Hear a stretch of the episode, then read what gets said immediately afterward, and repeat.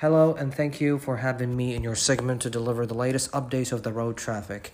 On Sunday 27th, the Royal Oman Police Operations Center had received a hot spot of an accident that took place in Governorate of Dakhliya, precisely in the Wilayat of uh, the road leading to the Wilayat of Nizwa. Immediately, the Royal Oman Police patrols or the ROP patrols uh, and the emergency team head to the location of the accident.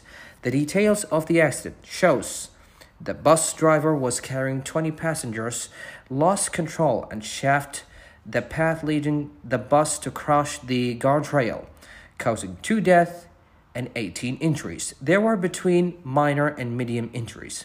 The emergency team had reacted quickly and took the injured ones to take the necessary health treatment, while police patrols was managing to manage the traffic flow to avoid any type of congestions. Meanwhile, the Royal Oman Police advise each and everyone here to be alert while driving and never uh, being get distracted by any means for example using the cell phones and also checking the vehicle properly before driving and last but not least get enough rest before driving for the observer, this is First Lieutenant Saeed bin Salim al Directorate of Relations and Security Information.